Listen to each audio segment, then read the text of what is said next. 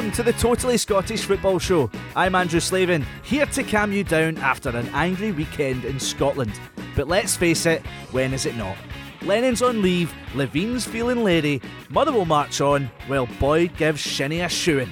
And there's no rubbish refereeing for us to get angry about, just some ghastly goalkeeping.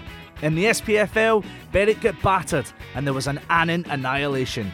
We'll be joined by the Galabankies gaffer slash player, Peter Murphy, later on in the podcast. Alongside me in the studio, two people that never argue with each other, unless we discuss Aberdeen, of course and we probably will be discussing them to be fair.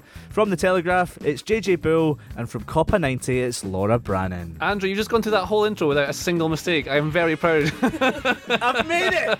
I have arrived! One take wonder. That's alright, wasn't it? That was quite good. well done. But, well, other people might disagree, but there you go. How is Uh, yeah, everyone? You hello. well? You alright? All good. Great. All ready for the arguments. Let's have a great podcast.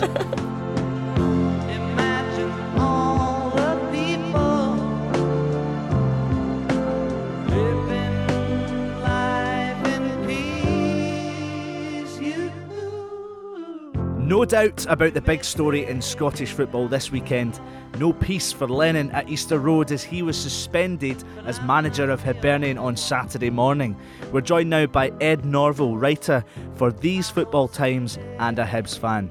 Ed, there's a lot of rumours surrounding this, and we can only speculate on what's happened, but it's fair to say there's been some misconduct on Neil Lennon's part if he's been suspended, right?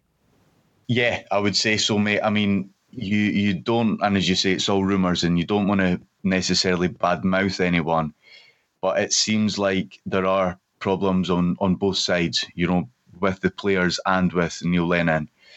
I mean, with David Gray coming out and saying that he, he found out, you know, through through the TV, it seems like there's maybe problems involving the board as well. You know, something that the players might not have seen. What's what's Um, supposed to have so- happened, Ed? What what what are the, the rumours? Well, I, I would say what it seems to be is maybe a couple of the players have got a bit of an attitude problem, and it seems that Lennon's given them a bit of dressing down, hmm. and they've gone to the board to sort of say, you know, this is getting a bit out of hand or whatnot. And with David Gray, you know, he's come out in the news and said, you know, this is news to me. The the training sessions went fine. It's very possible that you know, Leanne Dempster or Rod Petrie or someone's gone to Lennon to address the issue, and there's maybe been a little bit of friction there. Lennon and um, his assistant has been pretty scathing of, you know, the likes of Florian Kamberi, for instance, um, post-match and interviews and stuff. Good he? for the young guy either, mate. I mean, that's the thing. Like, it's hard week in, week out almost, you know, to be when other players aren't performing as well, to be almost like a scapegoat. As much as a lot of people are saying, oh, it's a bit soft going to the board, you know, to be fair, it's not nice hearing about yourself in the news every week, you know. Do the So- do the fans sympathise with Lennon on this? Then do you think? Do they do they see what he's talking about with the players, or do you think he's taking it too far? I would say unequivocally that Lennon has their backing, but it's probably more to do with them not backing the board rather than just Lennon. You know, I think um, Lennon has a lot of fans will defend him for his passion, and he's done great with Hibs. You hmm. know, promotion, fourth place, but he's also got his faults as a manager, and Hibs have been quite poor this season. You know, so I think the the backing that Lennon's receiving is probably as much to do with an anti-board sentiment as much as necessarily a pro-Lennon sentiment. Is that because of um, not investing in, in the team? Is there money there to spend? Because I know he's he wants new players in. He's maybe not happy with things he's got, but they've sold Cummings, McGinn, McGeech, and now uh, Ambrose as well. Yeah. Is it a lack of ambition on part of the club, or is it just because they simply don't have the money to get the players of a standard in? Because they did sign new players, obviously, in the summer, but then you can't form a team in five minutes. Yeah, so they brought in Kamberi, they brought in Horgan, they brought in Mallan. So there are good players there. But at the same time, if if it's not what Lennon's after, you know, maybe the board aren't able to match his ambitions. And this has happened before. Lennon's not an anomaly in this case. It happened with Pat Linen, uh, with Collins. So it's it's very much it seems like as soon as a manager does put their foot down and say, listen, I need something, I need more here. The board maybe aren't willing to spend, and it does seem like they're all, they're doing all right with money. You know, when the fans, uh, the the board, sorry, are saying they've they've sort of not got money or they're reluctant to communicate with the fans. This sort of silence is being misconstrued as like a, a real sort of negative, like secrecy, you know. And I think that's isolated a lot of fans as well. So that's it's almost snowballing. How important is it for, for the board to kind of not sweep this kind of under the carpet or anything like that, but to get someone new in? You know, do they want it? It's, it's fair to say it limits them. That fa- well, I know, I know, but it's, it's fair gonna say in? Lennon's career at, at, at, at Hibs is over. So getting a new manager in, who is likely to replace? There's a couple of names. Gordon Strachan is one of them. Lee Clark's throwing his name Yeah, into the so hat. There's Gordon Strachan, Alan Stubbs coming back. Would you like Alan Stubbs to come back at Hibs? Uh, no, not really. No, not. I mean, what he done obviously was incredible to win the cup, but I don't think he was a great manager. Gordon Strachan maybe for a short-term fix if need be, but the the rumor of Graham Arnold from Australia, Mm. um, he said he would. He's interested in taking the job. You know, he's come out and said that. Uh, he's done pretty good with the Australian national side, uh, and I think he was at uh, it was at Sydney, and he done all right there. And obviously, that there's there's a lot of strong links as well, isn't there, with uh, with Yeah, Martin yeah, Boyle? Totally. That's it. And I think that would be really interesting. And I think, again, the problem really, or the, the issue is sort of, it's it's multifaceted. You know, there's a short term solution would be right, we replace a manager, but it always comes back to the board. And long term, you can't just keep replacing managers if the board are still.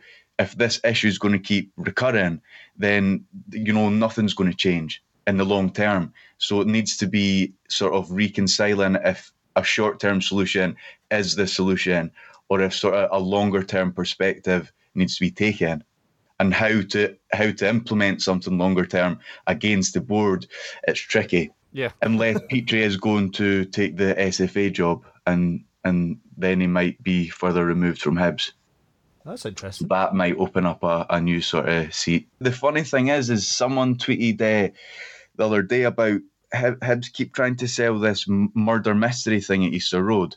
Um, so it's like a murder mystery day out or night out or something.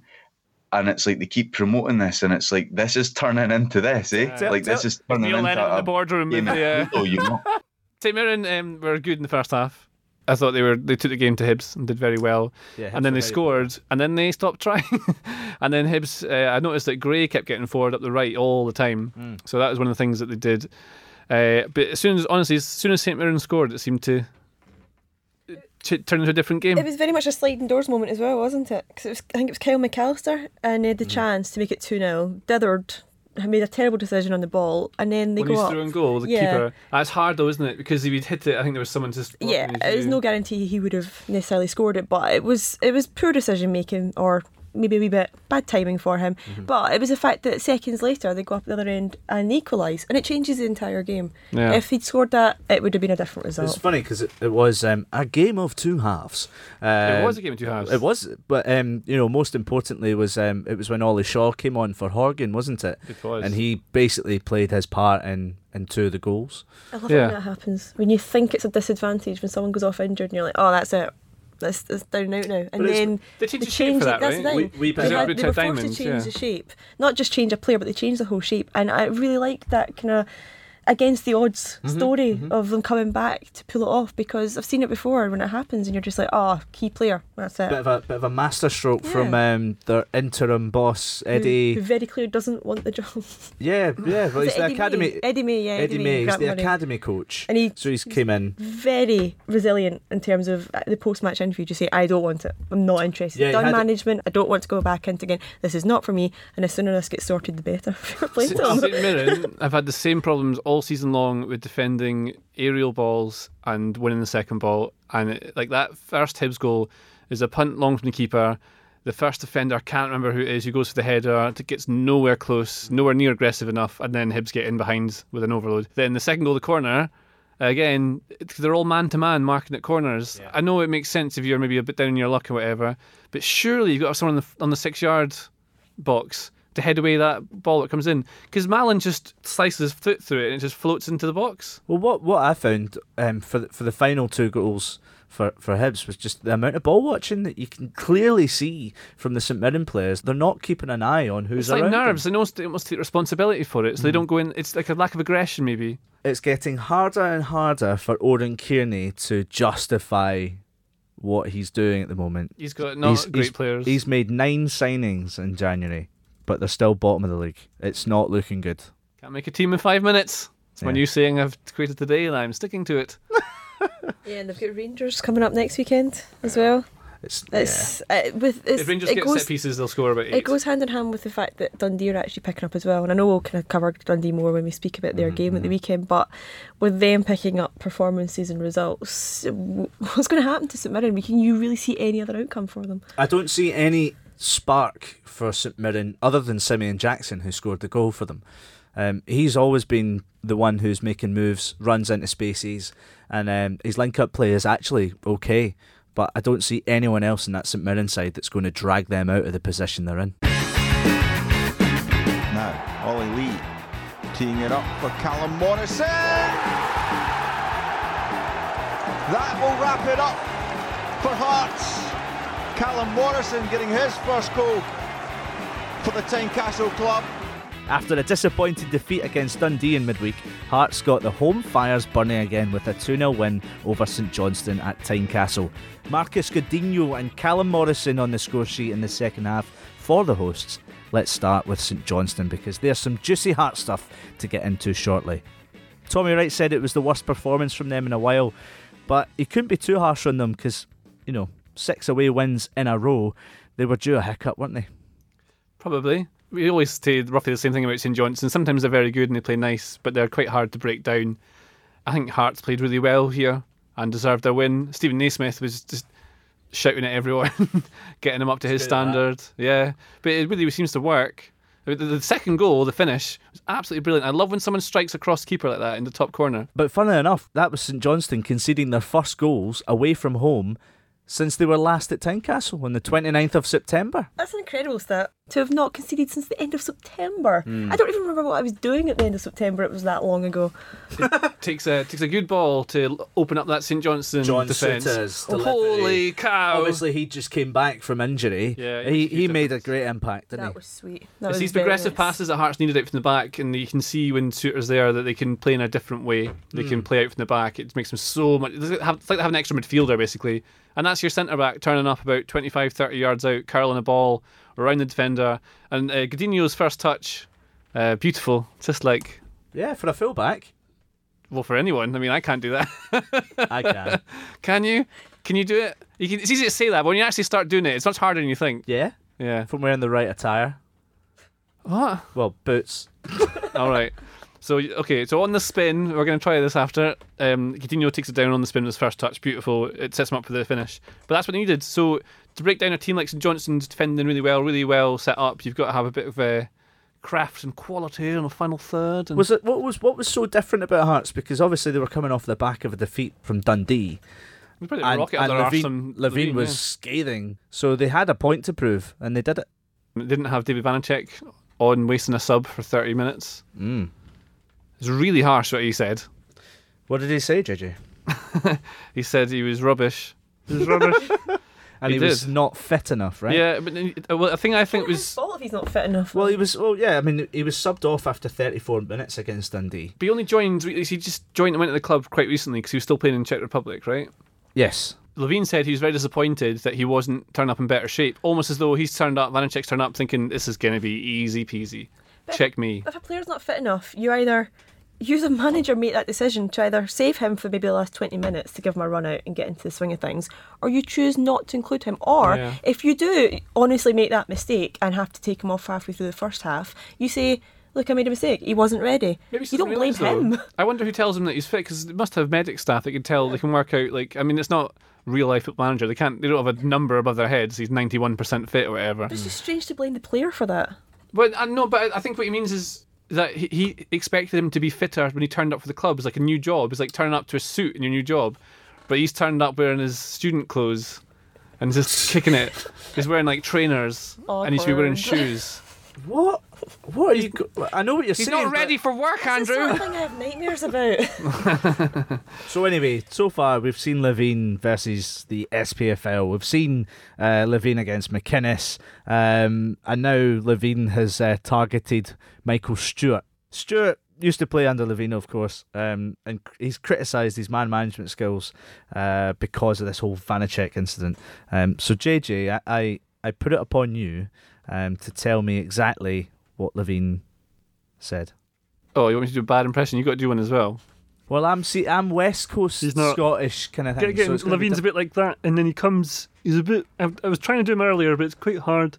And he's. Uh, I'll, so, I'll do his as Kermit. he's, Yeah, uh, yeah, you he's sound not like Kermit the Frog. Kermit, He's not intelligent enough or brave enough to try management. Mm. So, JJ, what did Stewart reply with? Said, He's mm, tried to silence me before by attempting to have me removed from my position as a pundit. Please stop doing Kermit. all right. He's trying. Uh, basically, he said he's been slagging him off before, has been trying to have him removed as a pundit.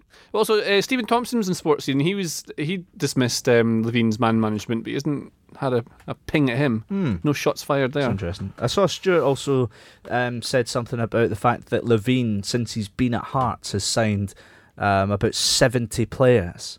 Um, and I read an article that he's actually signed 74. so, um, so he has he has signed a lot of players at Hearts and you know shipped a lot out. But I couldn't done a good job. couldn't name them all. It would take a while. But then you look at it. So the, what was the other stat that he named? It was um, they've been bottom of the league this season when it comes to giving academy players minutes. Yeah, right. So I don't know how he's found that one right, out. This strikes me as somebody who has a chip on their shoulder. See, when you've got stats, you can manipulate stats any way you want to your argument. If he has a problem with Levein, he's going to hit out with some obscure stat like that. I mean, I could look at the table and go, oh, well, Hearts have only lost three home games this season, or they've scored more goals than they've conceded, or they've only conceded three goals all year. I totally I mean, it's it's the twentieth of January, but they've only conceded three goals all year. You can actually So- also use stats to back up an argument, though, yeah, as well. I you can always do that. So if he has his beanies bonnet about Levein, he is going to find any stat he can to argue against him. And that is, I, but then I, I, I totally agree with you. I think that is quite a good stat that he's used the fewest amount of academy players in the team. Yeah, yeah, of course. Yeah, sure. Well, I mean, I mean, I, think he it's easy enough to find it, but you can. He, he works the Sportscene. You can get a, a researcher. True, do but it I do kind of like the idea of him sitting there counting it all up on these Well, websites. if that is the case, that is funny. But yeah, Yeah. I think I think I think it's just another another level of banter that involves us in Scottish football, and it's just good fun. just It's, a good laugh, and long may it continue. Yeah, I mean, I like I like Michael Stewart as a, a pundit, and I like Craig Levein now as a manager because he's now got so much banter about himself. So the two of them together, I, I'm I'm just enjoying this. Did you not like him as Scotland manager, Laura? Is that what you were saying? it's become sort of meta because they're because Stewart is both a, f- a footballer and media, but Levein has to deal with the media all the time and isn't in football, and the two paths are now crossing. I mean, look, They're becoming one. Stewart they're not Cle- separate entities anymore. Stewart clearly is a wee bit bitter about something that happened in the past. I'm quite bitter about Levein, about what happened in the past, but I'm not going to sit here and rip him to shreds to the same level.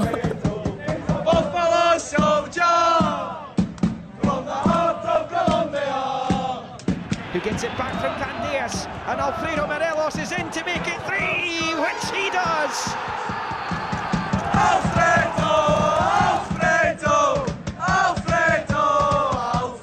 Victory over Celtic, followed by defeat to Kilmarnock, followed by victory at Livingston. It's pretty tough to predict what Rangers will do next, but Steven Gerrard's side did avenge their defeat at the Tony Macaroni earlier in the season with a 3 0 victory on Sunday. We're joined now by Johnny McFarlane from the Record Rangers podcast.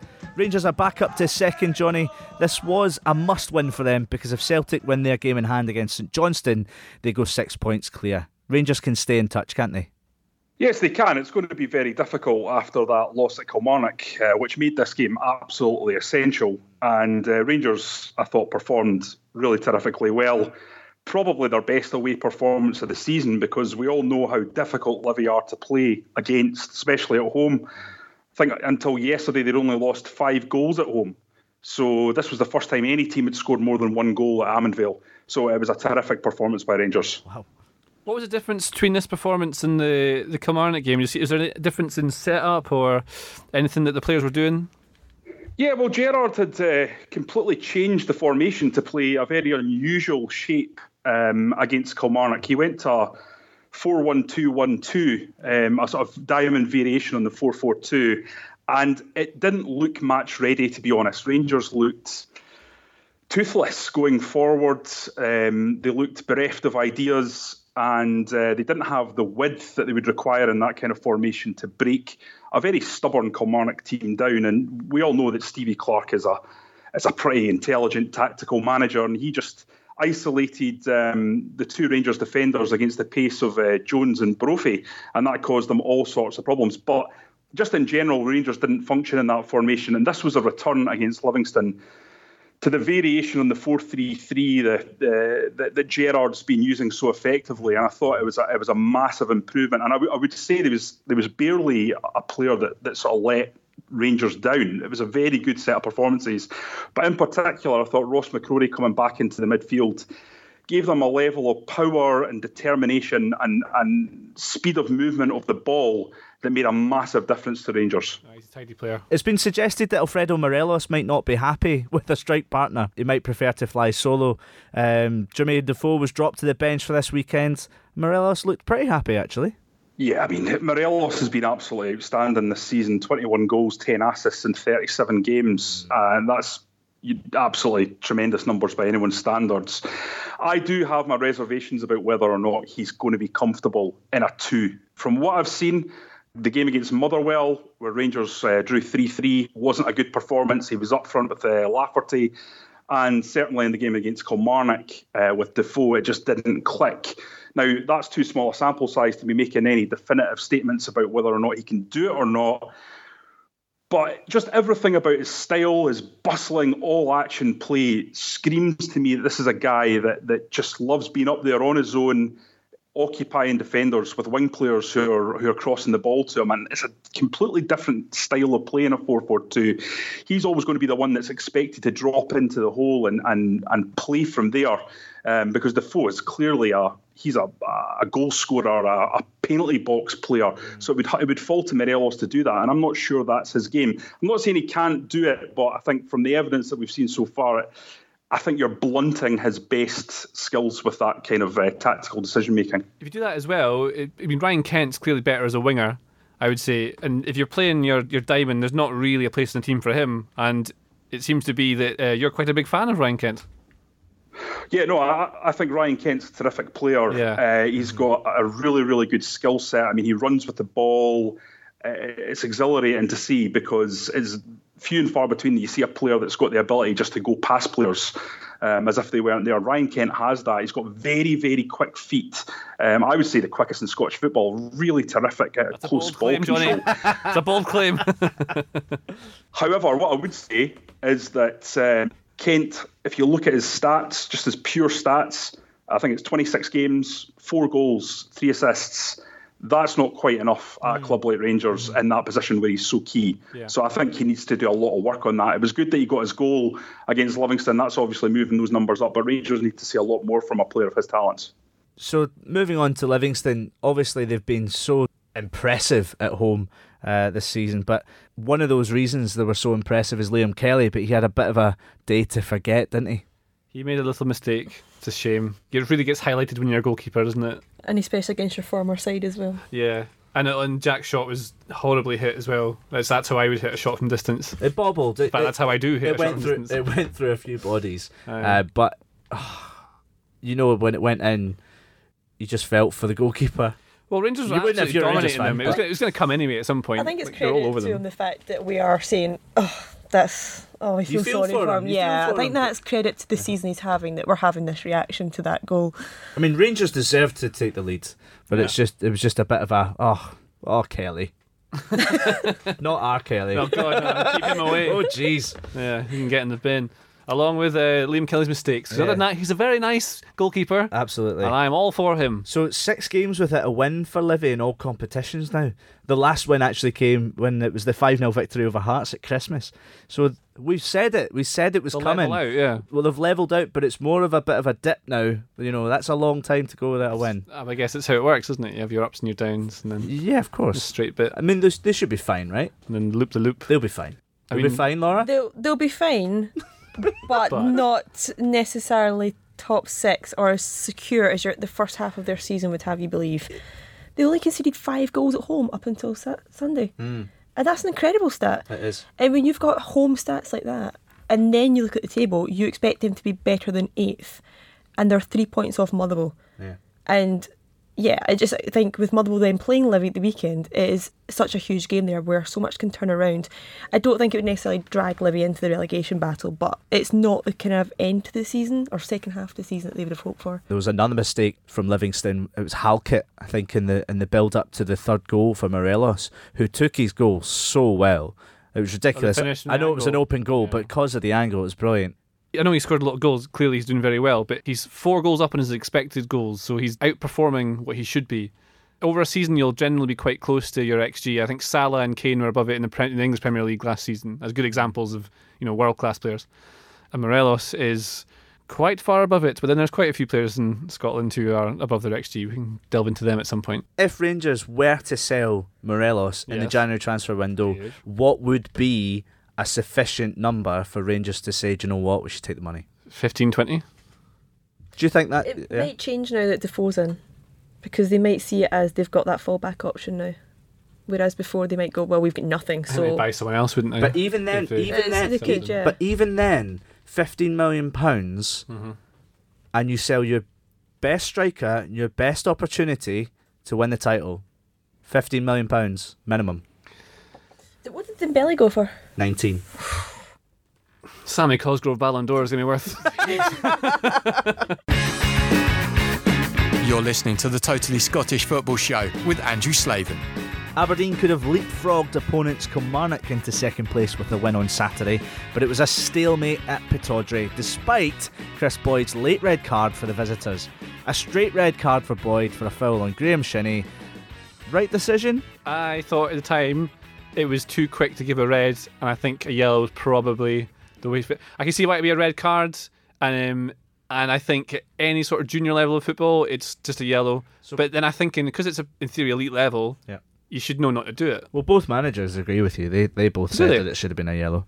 I Um, can see why it's a red. I'd say Yeah. it was maybe on the softer side of a red, but I can like an see orange, maybe. Yeah, It's I the- wouldn't. I wouldn't argue with it if it happened like against my team. Uh, well, for my team doing it, I wouldn't quite get up in arms about that. It's Mm-hmm. absolutely scandalous. So I can see where they're coming from. I don't think it's one to get hung up on. I think everyone was looking forward to this game. Maybe not everyone. Um, I thought it was going to be great. Yeah, Yeah, what was it you were saying? Fourth v Sec- seconds. Fourth v seconds. Um, but Kelly, as much as they, def- I thought they defended heroically. I think you can just stop there. They, they defended. they just defended because they didn't have a single shot on target. no, and they had no designs to either. Well, w- well, explain. Well, they came. They came to frustrate. You're playing away from away from home against Aberdeen, and traditionally Aberdeen has been their bogey team. He seems to get points off them all the time. I think they got a win recently this season, earlier at Pittodrie, uh, when uh, Mikey Devlin was sent off for having the audacity to make a tackle. So they just set up with their four or five one at the start, blocked all the spaces. Aberdeen couldn't get near them. There's no real link in the final third. They were every player was trying to get stuck into Greg Stewart from the start. it's Yeah, quite yeah, yeah. Funny. Like anytime he got the ball and he couldn't turn because there was someone trying to snap him. Uh, there was people pushing him off the ball. He wasn't wasn't getting any time. Stevie May kept running into the space that Greg Stewart was in. I'm not sure again what Stevie May's doing this time. Sometimes he's very useful, but in this game he was not. disappointing that Greg Stewart wasn't the the main man in the end, the hero or the That was villain. the, that was the script, it wasn't it? was the script, and it was the same with the Hibs game as well. I kind of thought maybe um, Flo Kamberi was going to be like Yeah, yeah. the one that came back and scored the winner or whatever. It was a wee bit disappointing that these two players did not actually play a bigger part. I, in d- did like I did like the little bit when uh, Jordan Jones uh, gave him a bit of a shove off the ball Uh, when it was a dead ball. Obviously, ex teammates at Kilmarnock, but no. I thought the Greg Stewart sign was a weird one because he was absolutely useless under. Well, I'd, I would say he was sort of below medium at Aberdeen last season. And Steve Clarke was, I mean, he's just been on the wind up for ages now, but he was saying that he didn't enjoy himself there. So he's, Yeah, he's yeah. done a good job to get him. I think the implication is that they've got more money for him at Aberdeen. I went through all like his stats and everything. His output is amazing for his time at Kilmarnock. So um, he's over overperforming in both his xG and his um, his x assists. Yeah. But he's also really high for um, like progressive passes and passes in the final third. He's basically one of the most creative players in the entire league this season. But he's doing that as a kind of free roaming number nine, like a nine and a half, ten and a half, what we call it. It's just floating around. But now he's dropped. He was playing. I think it was wide right in this game. but he was trying to go into the 10 space all the time. But that's where Stevie May has to play because Yeah. he's not a striker nor is he a midfielder. He's just he has the May position. The May position. like, he just runs around chasing people, and you can see why. Because McInnes is quite, as a lot of managers are, looks at stats and your Wyscout and, and what your scouts see and what your data analysts see. So Stuart made absolute sense to get in to get someone who can play between the lines and link the play, who was available and who they knew. Looks a lot fitter this season as well. If you've noticed that. Well, yeah, I mean, the one thing that pops out to me straight away when he was at Kilmarnock, it was just his partnership with Eamonn Brophy. How is Stewart going to try and emulate that with Stevie May and Cosgrove? I think it'll work out. I mean, there's it does work in theory the way they can do it, um, depending how they move around the final third. Um, Brophy was someone I think we should talk about because he is on nine goals this season. Just quietly snuck up into third place in the goals scored, but his uh, his XG is seven point four three. Like he's getting so many chances. He's for Kilmarnock. Well, he put he put his goal away against chances. Rangers very very well, Yeah, robbing the ball off. Um, he's a tidy player. Like his stats are the kind of. I mean, he's second for in, in the XG and he's second in, in goal scored. He he was the kind of player that the teams at the very top would have in, and he's playing for one just now. So it makes Mhm. sense that they are where they are. The weird thing about like Jordan Jones as well. That signing he went to Rangers. Uh, I mean, what a story that scoring that goal against Rangers. That was There's not a incredible. person alive who wouldn't find See, that funny. This is what I was looking for for Greg Stewart and Flo Yeah. Campbell. I got it all on Wednesday night and nothing at the weekend. But that was, I mean, that's that's your Hollywood script, isn't it? It was. It was. That's it. They always go, you couldn't write it. Well, that's just- exactly what I would. Yeah. yeah, it was a great, great story. Um, another one who's who I'd like to point out who was excellent in this game, Alan Power. Yeah. Who is just one of these guys who too. just does Dicker. Well, him and Dicker particularly are brilliant. They're just they work they, off they each other wall, so well. and they were waiting. They're just committing fouls to break up, like tactical fouls, clever little fouls to stop the play in the final third. I like this though about Killie. They're doing so well this season, and then you're naming players like Alan Power and Dicker, and these are not household names. Mhm. We all know them because we talk about Scottish football all the time, but the average Scottish football fan that's not a Kilmarnock fan wouldn't have the first clue who Alan Power is. Mhm. Yet he has been outstanding for them this season, and I think that's what's really nice about the whole Killie effort. Is it is such a big team effort. You've not got the likes of Kris Boyd just scoring for fun every single week, and he's the one that's individually Yeah. taking them up the top It's part high- of the table. highly structured, isn't But it? he's, he's he's because I, I know a little bit about Alan Power because I, I spent a little time when he was at Lincoln. I was in the dressing room like at half time at one point, and he is a proper winner. Like he he likes to drive players What around him to- to do better. Huh? Or were you hanging out with him in the changing room? I was filming stuff. I was allowed in there by the Cowley brothers just to have a little listen because I was doing a bit of Ah. reporting.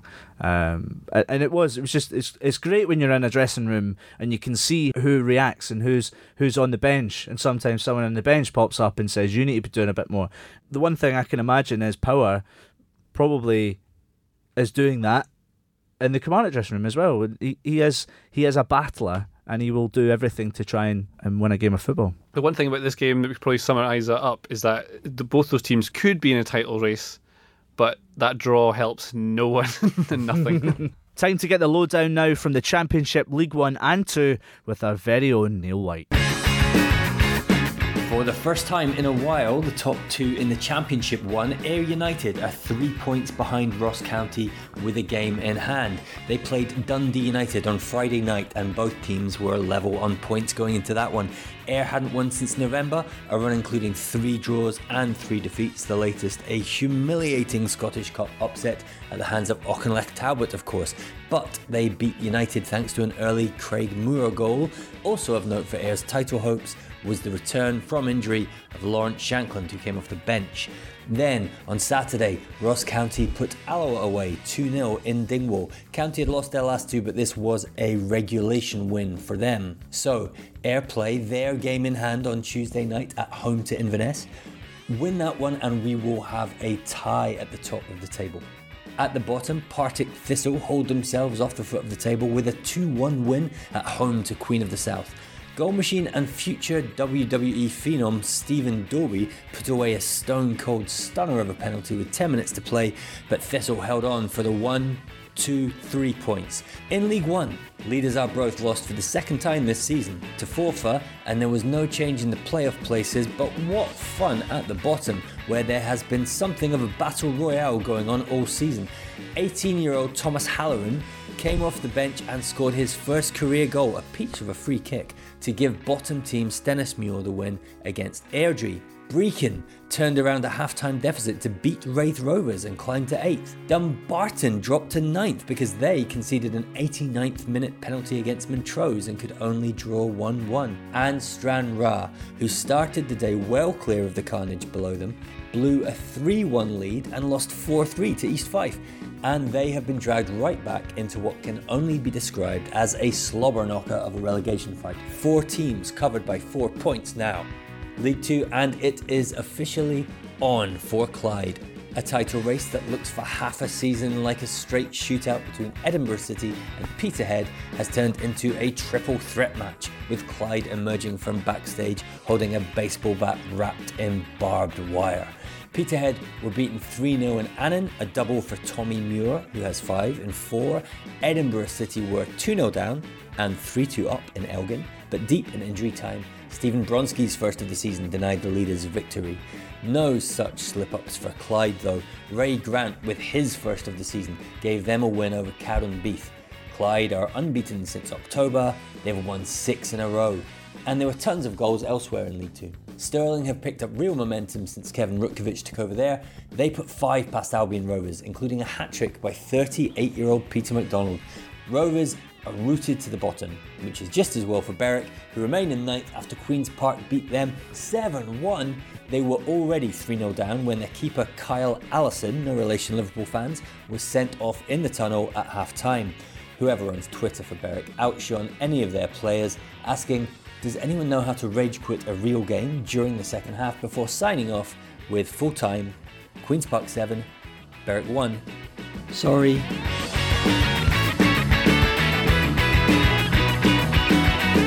As Neil mentioned, Annan Athletic have taken a couple of major scalps in the last few weeks in League Two. We're joined now by the club's player manager Peter Murphy. You've beaten the top two in the last week, Edinburgh City last weekend, and then Peterhead 3 0 on Saturday. You must be delighted by this run of form. I am, yes. I'm obviously delighted we're picking up wins. Um, I'd be happier if we'd picked up a few more wins this season because there was there's been some games where we've we've played very well, created a, a, lot of chances, but not taking them. So we're quite fortunate at the minute. The chances we are creating, um, that we're taking them, and the players are growing in confidence with that. Two goals for Tommy Muir on Saturday. Um, he's your top goal scorer. So can you just tell us a bit about his, you know, attributes as a player? Uh, Tommy's he's a young boy. Um, he, we got him from Dalbeattie Star. I'd seen him um, approach Dalbeattie. He was still signed for another year there, but they were kind enough to give him an opportunity um, and they let him go and come to us, and he's he's come in. He took his chance. He started the season very well and scored scored a good few goals in the, the first six or eight games. Um, but he went through a little bit of a dry spell, and we took we took him out of the team. You know, he was getting a bit frustrated with himself, but I think that little time out has given him that drive, and he got the bit between his teeth to come back in. He's he's he's banging in the goals. He scored another goal the other week against Stirling, Um, so he's doing really well at the minute. But I think also the team the way the team's working for him and uh, creating chances. They know they know he's very good in the air. He's he's deceptively quick, um, and he's, he's just a young boy that wants to succeed. So he's doing he's doing quite well as well at the minute. But it is a, a team game, so it's not just down to him. Well, speaking of that, um, how do you find it as a player manager? It's been about eighteen months, right? It's just nearly two years or something that you've been in charge doing that. How do you find it? How do you find it? Um, do you find it easier when you're on the bench to be able to, to control how the team's playing, or do you think you see more when you're actually on the pitch? Do you ever have the itch to put yourself on? No, not at all. I think um, you know, as a as a new young manager, I came in as a player manager at the at the start when we didn't really have the squad together or anything like that. I had to play a few games, but my whole um, idea is I would rather manage from the sidelines to give the players as much you know help as they need and so as I see things and rather than when you're playing you might miss a few things you're involved in the game so I am classed as a player manager. I can still play. I'm still registered but ideally I would like to take that step back uh, and manage properly to do justice to the team and to myself. How do you feel the season has gone so far for the club? You know you're currently in the playoffs. How good would it be to keep pushing um, for one of those top top places? Well, the team uh, we've been in the top four nearly all season. I think we've only dropped out for a couple of couple of weeks.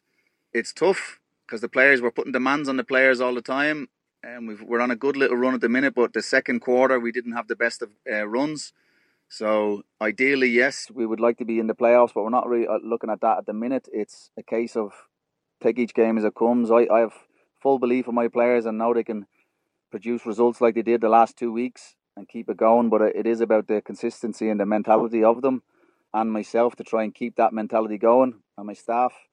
So we will just try and win as many games or get as many points as we can and see where we are at the end of the, the season. But the way the players have performed and the honesty and everything that they're given uh, has been great. But I, I do believe there's more to come from this group of players as well.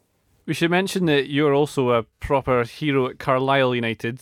400 appearances, scored the goal that got them to the Football League, scored the goal that won them the EFL trophy. Do you think you might be uh, on the phone about some loan players possibly in the transfer window in the next few days? Uh, yes, I've been on the phone all day today. Ah, there you go, using the contacts well. well, uh, that's the that's the business we're in. You know, I let a, I let a couple of players uh, go um, at the start of the window, so we're just looking to bring in one, probably one player, just to beef the squad up a little bit. So you're, you're making calls, you're speaking to managers, you're trying to get to see games, you've got your job and your family and everything like that. So it is a busy time. But once you're once this window closes, then you've got your team that's relatively, you know, settled. You know what you're working with. But this this is a busy time, and the the earlier window as well is very busy. How have you found, um, you know, working in the area of Annan? They've not been at this level for, for too long. I think they've only been in the SPFL for the last decade. But how have you found it? You know, I don't know if you live in the area at all, um, but how do you find working at Annan? Well, I, I actually live in Carlisle, which is you know, it is a, a good few miles away. Um, but generally, my business does take me up to, to Annan also. So, yeah, it's great that the area that we live in. There's, there's some lovely people. They're great to have uh, to talk to and all that. So, the football doesn't really come into it unless people uh, recognise you and have a chat with you. So, um, it doesn't doesn't really have any impact, I think, on me on my day to day life, which is probably a good thing. Maybe a free pint now and again in the bar. Is it? No, no, no. You've got to pay for your points no matter where you go. Good man. not like man. not like yourself. I, I don't know if it's still there, but I used to partake in quite a few doner kebabs on a Friday or Saturday night in Annan from the Caspian. It was a takeaway place there, and it was special. Lots of special memories in the Caspian in Annan. That's lovely. It was. Um, I hope it's still there. Me and my friends. I used to have friends who lived in Annan, and they used to always invite me over and that's when we would, you know, sink a, like two crates of beer and phone a Caspian at like two in the morning. Of course, you should always drink responsibly now. Yeah, and no. uh, eat responsibly. Annan's one of the few grounds I need to tick off actually from my Yeah? list of 42. I think I'm around 35. I remember counting this up I want to while put you at 35, Lauren. Oh, cheers. You're listening to the Totally Scottish Football Show with Andrew Slavin. It's two wins out of two for Motherwell in the Premiership since coming back from the winter break as they secured a 1 0 win at Dens Park. Laura, the Steelmen are safe now, surely. They're 14 points clear of 11th place Dundee. Tell me. They will never say that themselves. I would say it though. Then Because it's said, it's done. It's, it's, that's it. Set in stone. I mean, my, I mean, now. I wasn't at the game at the weekend, but my first text to the guys back at Motherwell um, that I know was top six. It's on. Oh! Top six is So, on. I mean, they've won three in a row now. Everyone's getting carried away. But when you look at it, they're three points behind Livy, and they play them at the weekend. The Hibs result on Sunday didn't do them any favours, but they're 10 behind top six just now. If Mm-hmm. they go on a run right now, then why not? So David Turnbull's been a pretty big revelation for Motherwell this this season. He's 19 uh, and he steps up to take the penalty to win the game. Stephen Craigan's spoken about him in the past. Uh, that he's definitely going to be one who moves for big money. So how important is it? Well, I mean, what are the chances that Motherwell are actually going to hold on to him? Well, uh, Does it say more about Turnbull or does it say more about the strikers that he's the one that's on penalty kicks? Well, it, it shows he's got some big cojones.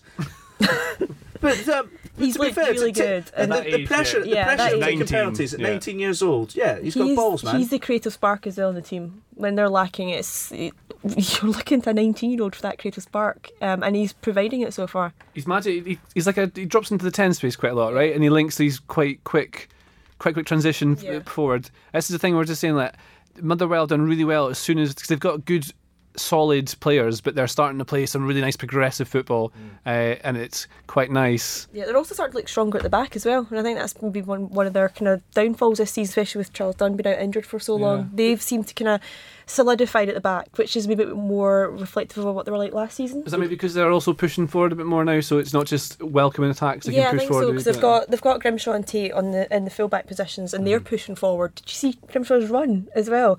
Came charging through, and if he'd finished it, it would have been one of the goals this season. But it just shows you the pace he's got as well. Well, what about Dundee? Because obviously it was a superb win against Hearts midweek. And the thing is, they, they had a lot of really good chances in this game. Two chances from Rory Deacon um, spring to mind for me. But they also, I think they had most of the possession. They're not far away, I don't think. it's just a bit they, they lack something at the back and going forward. It's not they're not quite good enough in those areas there. Well, they've just they've brought in this lad from Scunthorpe, Andy Dales, um, who who looked like he was he was up for it.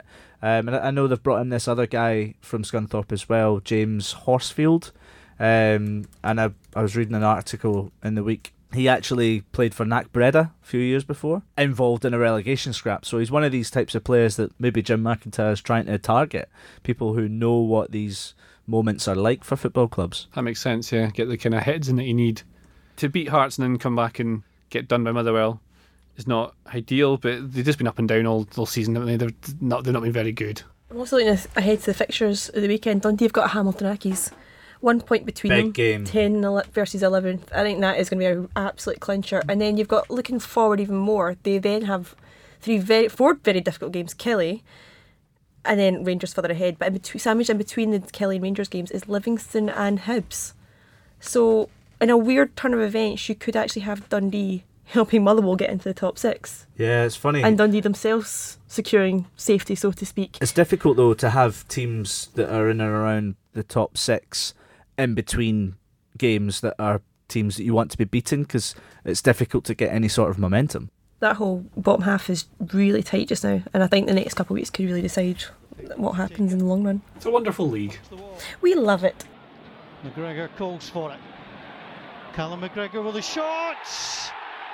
And it ends up in the back of the net through the legs of the goalkeeper. He's had a fine first half and he looks shocked. The champions maintained their 100% home record in the Premiership, although Hamilton held firm until just before half time at Celtic Park. We've been critical of Gary Woods on this podcast before. JJ, you've slammed him a few times. Um, but it was another Hamilton keeper who had a bit of a tough time on Saturday. Um, yeah, Ryan Yeah. Fulton felt for him. Similar to Liam Kelly, I really felt for him on Saturday. Absolutely. I don't think. I mean, anytime we've um, criticised Gary Wood, it's been because he's been awful. He's, made, he's made mistakes. Well, that's legit. That's the, yeah. that's it's not. why. I'm sure you know. It's not a personal attack on him, but oh, come on, like poor Mr. Ryan Fulton was all over the place. Man, he would struggle to get a game at Fort William. Oh, I think that's a bit harsh. You can't say that.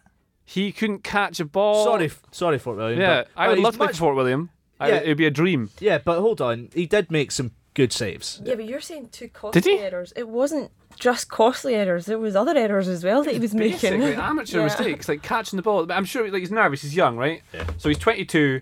He came through from Liverpool's academy, so he's come from some quite a good background. Um, and he's played for Scotland under 21. So there's clearly quality there. And when you're playing uh, elite level and you're young, you're going to make mistakes. And goalkeepers are highlighted. So I mean, if you miss the ball once as a defender, you maybe get away with it. Goalkeepers don't. But the poor boy, was against Celtic. You're always going to concede goals like that. But mm-hmm.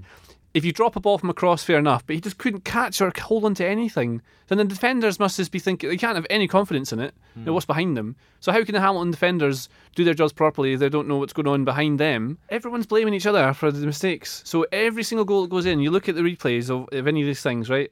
It's every goal someone else's fault. The, the third goal, so Sinclair scores a goal. He jumps. He, he just jumps in the middle of the box. The defender is about two yards off him. He should be he should be tight and he should be aggressive to win the header. Doesn't get close to him enough. It's too easy for Sinclair. The left back is out of position. He's been pulled by the central defender to get near to him to stay close, but he needs to be further out. And so he he doesn't have the time to think to get closer to the, the guy who crosses in from the right. Can't remember who delivers the, the cross. So then that means the cross has got way too much time to come in. So that's someone's fault. It's positioning, maybe the managers, maybe the defenders there. And then the defender who doesn't get close to Sinclair is blaming everyone else for the defender for their mistakes when it's his fault as well. It's, there's mistakes everywhere and no one's It's so helping each other. it's so difficult to go to Celtic Park. You see, Celtic fans had a, a kind of a protest against the board, though. He messaged for them ahead of transfer deadline day. Is that right? You see, the They the, more. the banner was um, ten in a row is not a project. Basically saying cough up for Rodgers or lose him. So Celtic are due to sign a player called Marian Shved, you know, at this time of this recording. And Brendan Rodgers has came out and said, We've got a million wingers, we don't need another one. It's created this sort of confusion between the fans and the club, right? Pulling the strings. Yeah, Rodgers is playing a weird game on that board. The manager's allowed to have a go at the board so the fans can be behind the manager. Um, and the board just takes the heat because no one sees the board, so it's fine. They're just shouting at the clouds. It's fine. Uh, and that might be it. Or there might be actually a bit of a disconnect and they're not really getting on. And Rodgers might realise that he's maybe hit his ceiling. He's not going to get any further than Europa League, really. Champions League group stage is about the best he can hope for. And there'll be teams in England who want him soon. Because he seems like the kind of guy quite uh, keen to leave a legacy because it looks good Yeah. for the brand Brendan Rodgers. Yeah. And 10 in a row would be fantastic, right? But then if he gets offered, say, the Leicester job, would he want to leave Celtic now that he can see that it's actually hard again to, to win the league and he's not getting the support that he wants to have? Well, I'm, I'm told that Leicester connection is real and it's not like Rodgers has told them to go away. So I'm not sure of the the legacy of Rodgers having been the manager to secure ten in a row, as opposed to being the manager who secured the treble treble Hmm. and then left, because that is purely his, whereas the ten in a row is not purely his. So he would just be one of the managers who was a part of it, whereas that's his his glory. And Yeah. if the timing's right, then that's going out on the biggest high you could possibly leave on. And he's a career manager, right? So he's not going to stick at Celtic for 15, 20 years. He's, I don't think that's what his ambitions are. He wants to to to manage at Champions League winning level uh, eventually if he's got high ambitions. He's worked in the game a long time. So you have to ride your popularity and leave when you're at your peak. Uh, He could do a treble treble. I've, I mean, that would be mental, right? I think when it comes down to what does Brendan Rodgers want, he is a Celtic fan. Yeah. So if he wants to become a legend at Celtic, 10 in a row will make that happen. Like that phrase, legend. Yeah, but if, to be remembered in the hall in the halls Treble of will get him legendary status. He doesn't need ten in a row to get that status. Yeah, I take your point. I think that's a totally fair point. Um, but maybe he could go for five trebles.